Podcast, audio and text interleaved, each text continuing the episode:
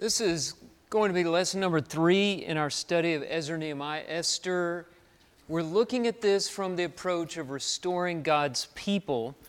And uh, I'll review the different leaders that we're talking about this quarter in just a moment.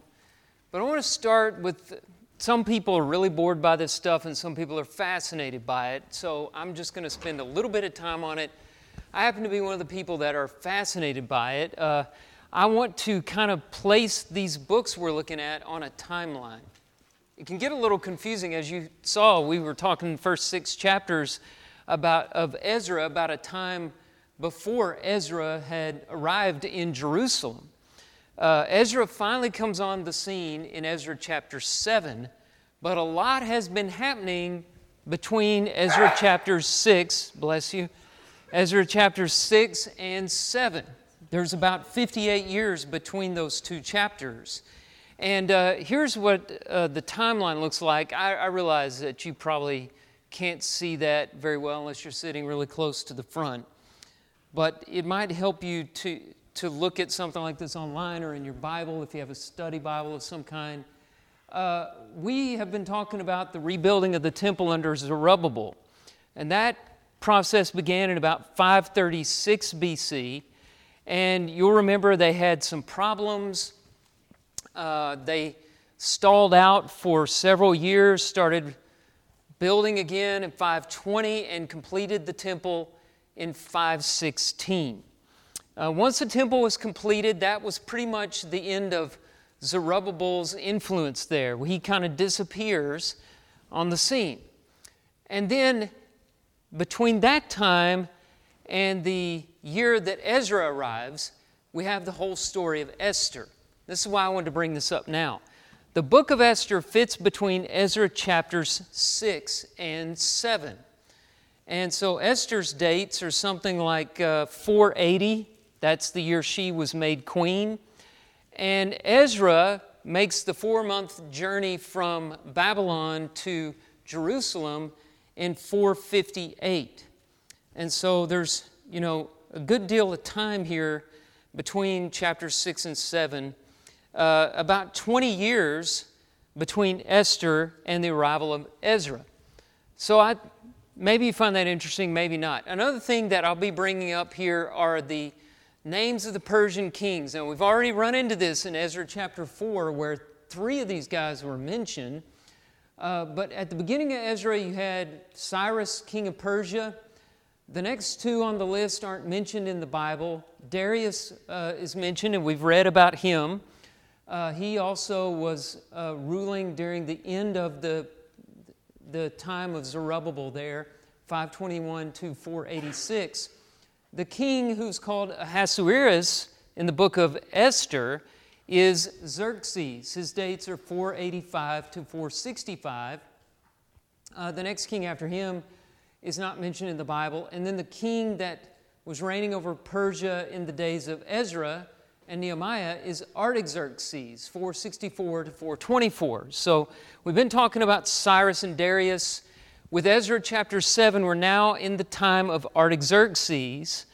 And if that's not confusing enough, after we finish Nehemiah, we're going to back up to the time of Xerxes. And he's not called Xerxes in the Bible, he's called Ahasuerus. So I'll be reminding you of this or making you sick with this depending on your level of interest in history. Uh, uh, it's important to figure these things out because then you can place the events in your mind and, and see them unfold properly. Now, this is how we're studying it thematically. We're looking at Zerubbabel as the restoration of worship, that's Ezra chapters 1 through 6. Ezra, which we turn to tonight, the restoration of the law. Ezra 7 through 10. When we get to Nehemiah, we're talking about the restoration of the city, and the book of Esther is about the restoration of honor. So let's start our discussion of Ezra's leadership and the restoration of the law. And uh, we're going to talk about Ezra as the giver of the law. And uh, we'll say a few things about that in just a moment. I do want to talk about how this flows from Zerubbabel's role. Zerubbabel was, Zerubbabel was all about bringing worship back. He had the altar built, then the foundation of the temple, then the temple itself, so that they could start burning offerings again and, and worshiping God and celebrating the feast as they were instructed to do in the law of Moses. And now Ezra comes in to establish the law. And some people see these two things as sitting on poles. Uh, they're opposites from one another. People think of worship as free expression, as something that doesn't need to be regulated or bound, and they see law as something that uh, binds and restricts, and, and they don't want law interfering with their worship. And so I think it'd be good as we move from worship to law to ask the question what's the relationship between the two? Why did God have Ezra come in right behind the building of the temple and establish law, the law being the law of Moses, in Jerusalem once again? Well, it's like this What is worship? Worship is cherishing, adoring, loving, praising. And law is related to worship in that it protects that which is cherished. Now, in this case, that which is cherished is God, and He doesn't need protecting. So, the law in this case with God is honoring that which is cherished. If you don't have a law, then you're, then you're not going to be able to protect or honor the thing that, that is cherished, that is loved. Take uh, speed limits, for example, or seatbelt laws. Why do they exist? To make our trips longer, to make us uncomfortable in our cars? No. They're there to protect the sanctity of life. We love our lives, and so the laws are there to protect what is cherished most our lives. And so the law of Moses comes into Jerusalem, carried by Ezra, the giver of the law to protect the worship of God, to make sure that God is honored in every way. Now, what qualified this man Ezra to do this work? That's what we're talking about tonight, and we're going to see it in two ways. First, we're going to look at Ezra's roles, and then we're going to look at uh, his methods. Okay, so his roles, that's where we're going to start as we look at Ezra chapter 7. And there are three roles in particular that he plays. And the first one is he plays the role of priest. Let's start reading here, Ezra 7. You know, see this long pedigree that, that we're given of Ezra in verse 1. After this, in the reign of Artaxerxes, king of Persia, Ezra, the son of Seraiah, the son of Azariah, son of Hilkiah, son of Shallum, son of Zadok, son of Ahitub, son of Amariah, son of Azariah, son of Meraioth, son of Zariah, son of Uzai, son of Bukai, son of Abishua, son of Phinehas, son of Eleazar, son of Aaron, the chief priest. Most of those names, if not almost all of them, you probably didn't recognize. The lower you got down on the list, maybe the more familiar they became. Phineas, Eleazar, Aaron. Who was Aaron? Moses' brother, right? the high priest. He's called chief priest here, same thing, high priest, chief priest. Why do you think this family tree of Ezra is presented here at the opening? The very first thing that is said about this man is that you can trace him all the way back to Aaron. Why is that important? You could only be a priest if you're direct descendant of Aaron. That's right. Uh, some people confuse that with Levites. They say, well, the, if, if you're of the tribe of Levi, you can be a priest. Not necessarily. All priests were Levites, but not all Levites were priests. You not only had to be of the tribe of Levi, but you had to be a descendant of Aaron, the brother of Moses. You had to come down through Aaron, Eleazar, Phinehas, and so on. And so Ezra had the pedigree that certified him by the law of Moses to be a priest for God. Now, as a priest, he stood between God and the people as a mediator, and he offered sacrifices on behalf of the people to God so that the contamination of sin would not separate them from his holiness. And that's how it worked. You, you had to have the Levitical priesthood, as we call it, descended from Aaron in order for that to take place, it's very important that Ezra performed that role. Today, in the church, all of God's people are priests because all of God's people have been sanctified. We're called saints, which means God has not ordained a particular tribe or family to handle this business, but the church stands between God and the world, offering sacrifices on behalf of the world in hopes that the world will come to God through Jesus Christ, who is the high priest. We are a royal priesthood, 1 Peter chapter 2, verse 9. So we share something in common with Ezra here as we look at this first role that he played, a priest. But there's more. Let's go on to this second role. He also played the role of a scribe. If you look at verse 6, it says that this Ezra went up from Babylonia. He was a scribe skilled in the law of Moses that the Lord, the God of Israel, had given. So he was skilled in the law of Moses. That's what a scribe would be. He's kind of like a lawyer for religious statutes. Uh, scribes interpreted the Word of God for the people and taught it to the people. They also copied it expertly to make sure that it was preserved. And throughout uh, this chapter, words like law, judgment, statutes appear 11 times, meaning that the law was very important in Ezra's role in leading the people. Now, the position of the scribe seems to have developed during captivity. Uh, you don't read about scribes before the Babylonian exile. And then afterwards, you start reading about them, and you really see a lot of them in the time of Jesus, right? Unfortunately, they had become corrupted by Jesus' day, and they didn't follow in the steps of Ezra. But he was a scribe who fulfilled the law and taught it as he should. So we, that was the second important role that he played. The third one, we'll, we'll say, it's the chosen one because of the language at the end of verse 6, which says that the hand of the Lord his God was on him. That indicates that he was specially chosen for this role of giving the law to the people, reestablishing it, restoring it, to use the, the language that we've been using. Uh, God had chosen him for that. And as you look through the Bible, you see God always chooses the right man or the right woman for the job. Just do a survey of that. Noah, he was the right person to preserve the human race through the flood. Job was the right person to be tested and to suffer and to show that humanity is capable of loving God for love itself and not just for the blessings that, that God may shower upon him. Rahab was the right woman to hide the spies and send them out another way. Abraham was the right man to be the father of a nation that would become identified with faith and to bring the Messiah into the world. Joseph was the right man to carry his people to Egypt and preserve them from famine. Moses was the right man to deliver the people of Israel from Egyptian bondage.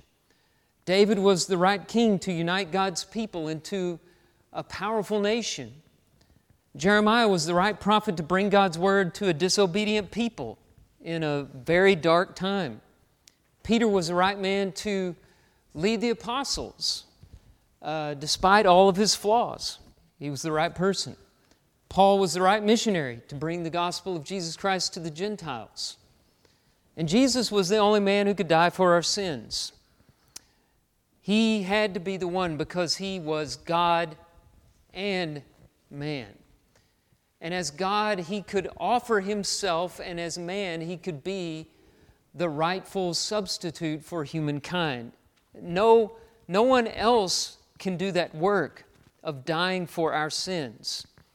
He was chosen, Ezra was chosen, the hand of the Lord was on him.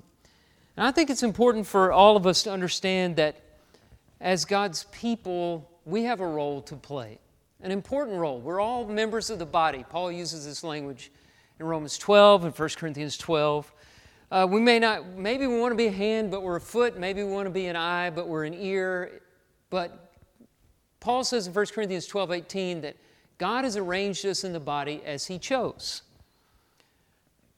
Now, what that means is we have special talents and abilities and opportunities that are unique to us. And instead of focusing on what others can do that we can't do, we should look at what God has given us, what makes us special, and use that talent, that opportunity for His glory. Where we are, we can serve Him. That's what Ezra did. and he did it against great odds. And so we're going to move now from his roles into his methods. And uh, there are four of these methods, I believe, in Ezra chapter 7. Most of them come from verse 10. Let's look at Ezra chapter 7, verse 10, where we get the first three methods that, um, that Ezra used to be the scribe, the priest, and the chosen one there.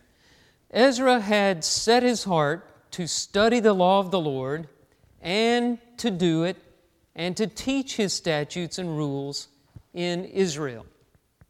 What's the first method there? The first method is study. He set his heart to study the law of the Lord. We've, we've got to study our Bibles. The, the Word of God is the only way we can learn God's will for our lives. And Ezra studied because he set his heart to do it. I know a lot of us struggle with studying the Bible, but if we set our heart to do it, we'll do it.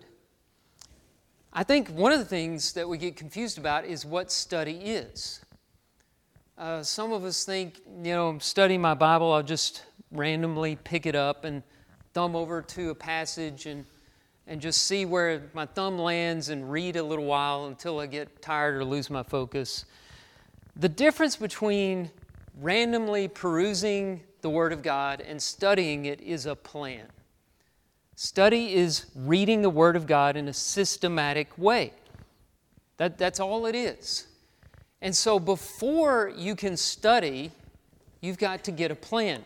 Now, the great thing is, the plan can be anything you want it to be. Now, maybe there's a particular plan you need to get on for the circumstances of your life right now, but the plan can be whatever you need it to be. Here's a few examples. You can follow a Bible reading schedule. Every year we give a suggested reading schedule. It's not something that we say you necessarily just have to do. It's a suggested reading schedule that'll take you through the whole Bible in a year. Uh, there are a lot of reading schedules and a lot of great things on the internet now it costs you nothing just to download one onto your phone and get reminders and notifications or just to look one up, try to follow one. Very easy thing to do. This is a good way to start. Or you could explore the Bible for answers to tough questions. I'm sure all of you have questions about very difficult, deep, complicated matters that you've always wondered about. And you'll ask your preacher, you'll ask a teacher, your parents, and maybe you've never been satisfied with the answer. Why don't you study it? And why don't you explore and see if you can figure it out? Uh, the, the Word of God is accessible to everyone. You can learn, you can find answers, you can ask more questions. Learn to ask good questions, and you'll have a study plan. Here's another suggestion start a study group. Uh, the YouVersion app allows you to do this kind of thing. It has this social element to it. A lot of you use it and don't realize that. You can invite a friend to read along with you or to go through a study plan with you. Or you can get a group that meets once a week, once a month, uh, work through a, a, a class book or some kind of study together. You can have a lot of fun doing it and learn something too.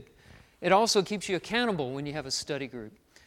Do memory work. I mean, this is one thing if, if you don't have the energy to think up tough questions and seek the answers to them and you don't you feel like that's above you you can just memorize something uh, you can pick 100 verses to memorize uh, you can pick 10 you can try to memorize a book of the bible or a chapter that you love but memory work is great because it seals the word on your heart and you carry it with you everywhere you go Try to master a book of the Bible.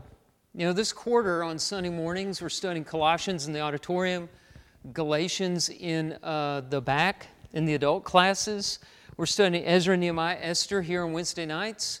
There's five good books that you could uh, study through the quarter in addition to what you're learning in classes and just know that thing backwards and forwards. Be able to outline it and tell somebody the basic contents, the key ideas, the key verses. Uh, there are all kinds of things that you can do. You can also, if you're going through a very difficult time, look for scriptures that bring you comfort and encouragement. The Psalms, of course, are a great place to turn, but there are many other places that you can go. And there are a lot of other study plans. But just understand this if you just pick the Bible up every once in a while, or listen to it in your car every once in a while with no plan, you're not studying the Bible. You're, I guess it's better than nothing what you're doing, but it's not study. And what we need to do, 2 Timothy 2:15, is to study to show ourselves approved unto God. So that's what uh, Ezra did. It was very important for him. Uh, some people don't understand how important the work of study is and how much effort it takes. And it, it makes me think of Acts chapter 6. You remember the problem the church was dealing with in Acts chapter 6? There was a, a miscommunication or a neglect regarding the distribution of food to the widows. The Hellenistic widows in the church are being overlooked. And the apostles had to deal with it. But instead of taking it into their own hands, they delegated it to seven servants. They told the church to pick these men according to the qualifications they gave. And they said, We're going to give ourselves to the ministry of the word and prayer. That was their priorities. The ministry of the word and prayer. The apostles thought those two things things that we normally don't think of as work, were so important and time consuming that they could not be distracted by distributing food to people who were hungry. And there was, there was a serious uh, hunger problem there in the city of Jerusalem at that time, especially among the widows. The ministry of the word, do you know what the word ministry means? It comes from the word from which we get our term deacon. It has to do with service. And so they were serving the Word or serving the church as they studied the Word, and they felt that was the top priority. We don't give enough credit to the study of the Word, and we need to make that a high priority because without the Word, there is no growth. And of course, Ezra was an excellent student of the Word. I think this is a good place to point out his influence. Uh, we are not exactly sure how many volumes Ezra contributed to the Old Testament. Uh, it's a pretty safe assumption that he wrote the book of Ezra, the book bearing his name. He has also been suggested as the possible author for 1st and 2nd Chronicles and uh, maybe Psalm 119, the longest chapter in all the Bible. So Ezra was a very important scribe, uh, inspired writer as well. Let's go to another method. Not only did he study, but he also practiced the word. Verse 10 again Ezra had set his heart to study the law of the Lord and to do it. What good is it if you only study and you don't do it? We have a word for that. It's called hypocrite, someone who claims to be uh, someone they're not. And Ezra, he was, he, he had integrity. He studied and he practiced what he studied, which is something that every teacher and preacher has to do. You go over to Paul's letters to Timothy and Titus, and he reiterates this over and over again. Let's look at a few examples. Uh, 1 Timothy chapter 4, verses 11 and following. Listen to what he says to Timothy there. Command and teach these things. Let no one despise you for your youth, but set the believers an example and then he gives him several ways in which he's supposed to be an example to the church there. This is a young man, uh, unmarried, maybe uh, newer to the faith than the people he's preaching to. But Paul says, set an example in speech, in conduct, in love, in faith, in purity. Until I come, devote yourself to the public reading of Scripture, to exhortation, to teaching. So you see how he starts out, he says, teach and then he says, set an example. And now he's gone back, teach, but read on. Do not neglect the gift you have, which was given to you by prophecy when the council of elders laid their hands on you. Practice these things. Immerse yourself in them so that all may see your progress. He not only is to be an example of those things, but he's to be an example of growth in those things. He wants people to see him growing. Keep a close watch on yourself and on the teaching. Persist in this. For by so doing, you will save both yourself and your hearers. Uh, 2 Timothy 4 2 through 4. Preach the word. Be ready in season and out of season. Reprove, rebuke, exhort with complete patience and teaching. For the time is coming when people will not endure sound teaching, but having itching ears, they will accumulate for themselves teachers to suit their own passions and will turn away from listening to the truth and wander off into myths. Titus 2, verse 1. As for you, teach what accords with sound doctrine. Okay, he's got the teaching, but look at verse 15.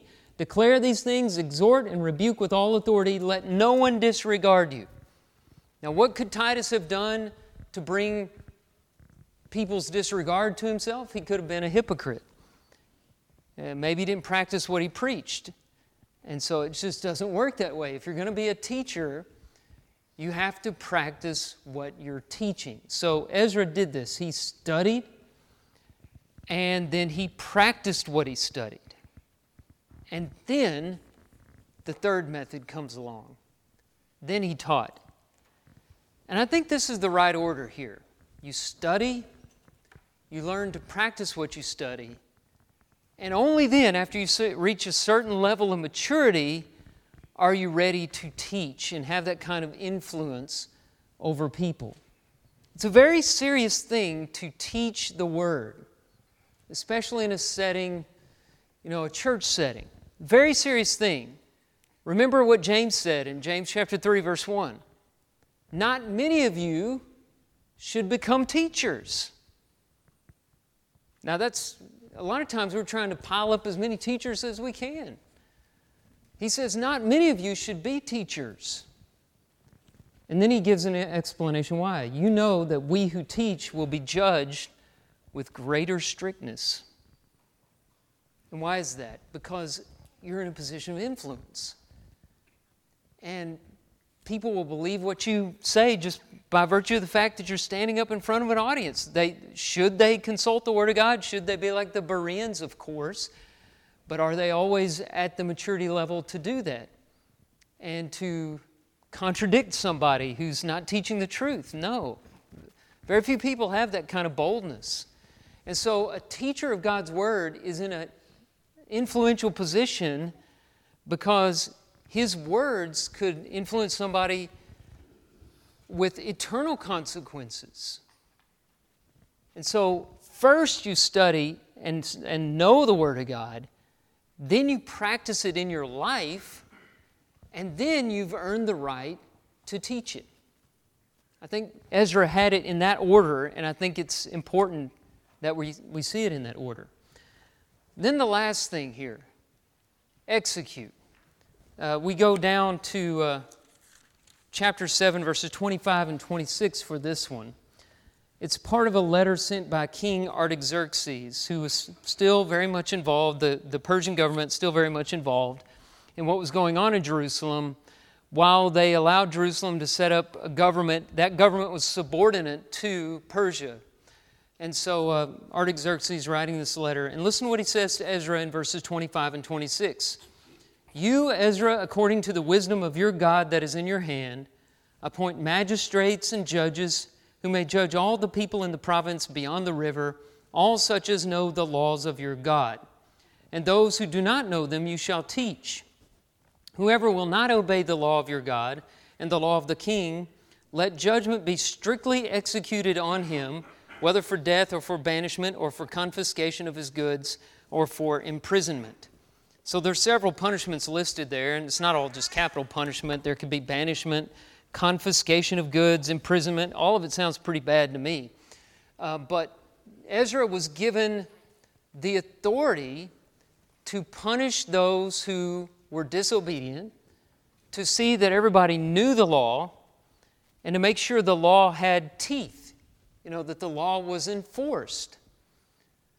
Oh, if you don't do that and show people there are consequences to breaking the law, then it just doesn't take effect. Now, we need to understand the distinction between what was going on in Jerusalem with Ezra and what he was establishing and the circumstances in which we now live. In Ezra's day, the law of Moses was the civil law as well. It was the law of the land and the law of God all in one. It was essentially a theocracy. And uh, so that kind of power that he's given by a governmental ruler like Artaxerxes is different from what we see in the church today. The church is not supposed to set up laws of the land because our kingdom is not of this world. Jesus established a spiritual kingdom. And uh, we're taught in Romans 13 and other places that God ordained the government of the land uh, to set law and order. And then the church is to be governed by a higher law. And when those laws come into conflict, of course, we have the standard of Acts 5:29, we must obey God rather than man.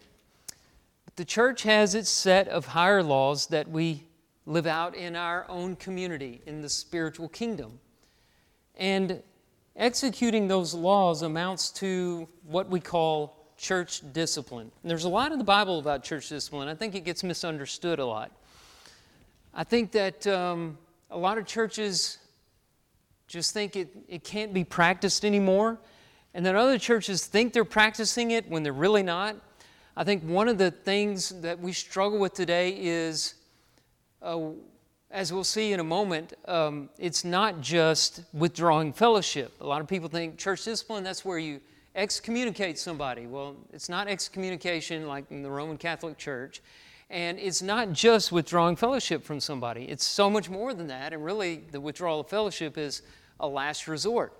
And withdrawing fellowship is more than sending somebody a letter in the mail that hasn't darkened the doors of your church building in three years. Uh, when you get to that point, you can't practice church discipline. You can't, you can't um, pull that nuclear option, if you want to call it there, that at the end, if there's no fellowship to begin with. And so it's very important that we build a community of people who love one another and care about one another if we're going to have church discipline amongst us. And that goes for all the steps of church discipline. Let's look at them as uh, Jesus laid them out in Matthew 18. Basically, he gives this order. He says, first of all, if your brother sins, the first step is to go to him in private and address the situation.